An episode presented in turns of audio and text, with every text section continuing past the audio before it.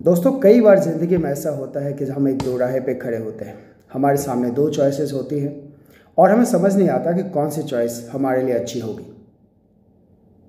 एक छोटी सी कहानी मैं सुनाना चाहूँगा आपको और उसके बाद हम बात करते हैं इस चॉइस की। एक बहुत ही फ़ेमस पोइट था, जिसका नाम आपने सुना होगा रॉबर्ट फ्रॉस्ट रॉबर्ट फ्रॉस्ट एक अमेरिकन पोइट थे। जब अपने करियर की शुरुआत की तो इन्होंने पहले एक स्कूल में टीचिंग का काम किया फिर थोड़े दिन फ़ार्मिंग भी की, खेती वगैरह भी किया इन्होंने।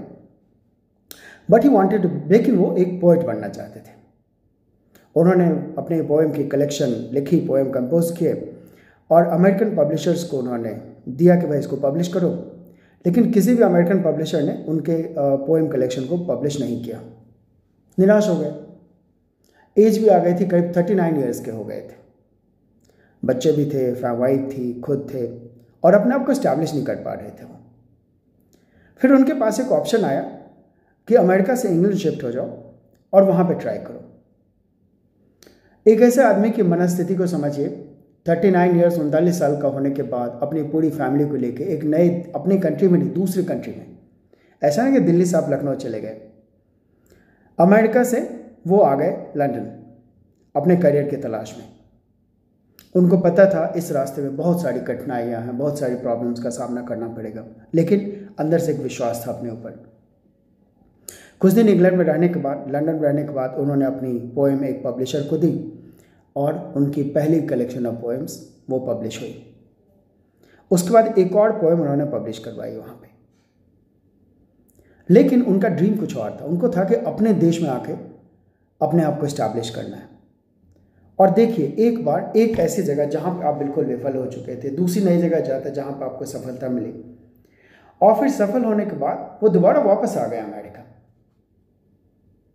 और अमेरिका आने के बाद फिर उनको वहाँ के पब्लिशर्स ने एक्सेप्ट किया and he became the national poet of America तो दोस्तों, यही स्थिति हमारी लाइफ में भी होती है। कई बार हमें समझ नहीं आता कि हम कौन सा रास्ता चुनें। 99 परसेंट लोग जो होते हैं वो बिल्कुल आसान सा रास्ता चुनते हैं। सिर्फ़ एक परसेंट ऐसे लोग होते हैं जो वो रास्ता चुनते हैं, जो किसी ने नहीं चुना हो। और यकीन मानिए, यही वो एक परसेंट लोग होते हैं जो दुनिया में चेंज लाते हैं। आप बड़े बड़े कलाकार की बात कर लें, बड़े सिंगर्स की बात करें, एक्टर्स की बात करें, हर किसी ने अपनी ज़िंदगी में एक दिन ऐसा ज़ोर चुना था कि मुझे इस फ़ील्ड में अपने आप को पूरी तरह से झोंक देना है।